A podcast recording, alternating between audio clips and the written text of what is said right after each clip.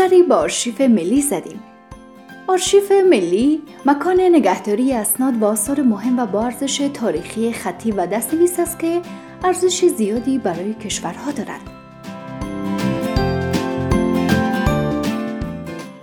سلام و هزاران سلام به شما شنوندگان عزیز رادیو آرا امید که جور و صحتمند باشید مداهمه هستم و با یکی دیگر از برنامه های گردشگری افغانستان از رادیو آرا در خدمت شما هستیم. تا آخر برنامه با ما همراه باشید.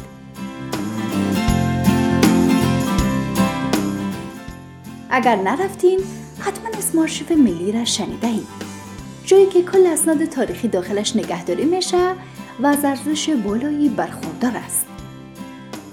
داخلش که می رویم ابهت و تاریخ یک کشوری به نام افغانستان را نمایش میده هر گونه سند تاریخی فرمانها وسایق قباله ها نکاهنامه ها روزنامه ها عکس ها اسنادهای دولتی حکمنامه ها مصوبات تاریخی اقرارنامه ها ماهدات دولتی و آثار نادر چاپی نگهداری میشن آرشیو اصلش کلمه فرانسوی است که منای آن ثبت و حفظ اطلاعات اسناد و عملکردهای مربوط به گذشته و به منظور استفاده در حال و آینده است اگه بخوایم کمی در مورد تاریخ آرشیو ملی گپ بزنیم ساختمان آرشیو ملی در زمان عبدالرحمن خان در محوطه باغ چرمیگری کابل بود این ساختمان در آغاز به منظور دفتر کار حبیب الله خان در نظر گرفته شده بود و بعدها به عنوان مهمانخانه دولتی ازش بهره می گرفتن. بعدها دوره آموزش عالی افسران در این ساختمان تأسیس و آهسته آهسته متروکه شد. تا که در سال 1352 در وقت زمامداری سردار محمد داوود این اداره به طور نمایشی با داشته های اندک و ناچیز همچون بخشی از کتابخانه مربوط وزارت اطلاعات و فرهنگ وقت برپا شد و بعدا تصمیم گرفته شد تا از ساختمان تاریخی کار گرفته شود. که کار ترمیم و بازسازیش در سال 1352 آغاز و تا سال 1356 ادامه پیدا کرد.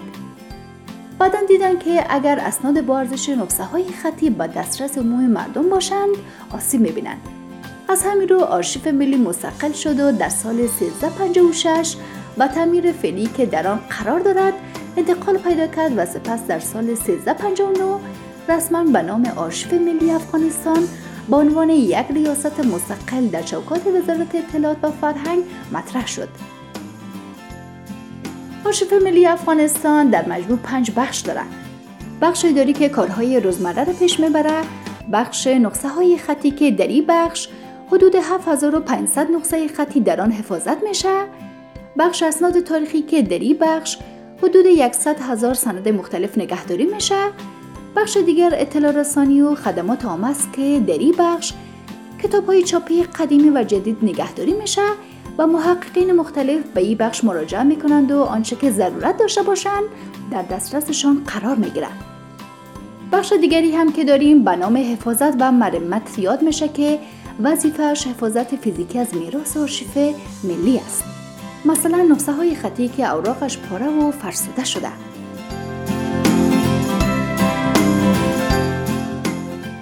خب شنوندگان عزیز رادیو آرا تشکر که تا این قسمت هم با ما همراه بودید. تا قسمت های بعدی خدا یار و نگهدارتان.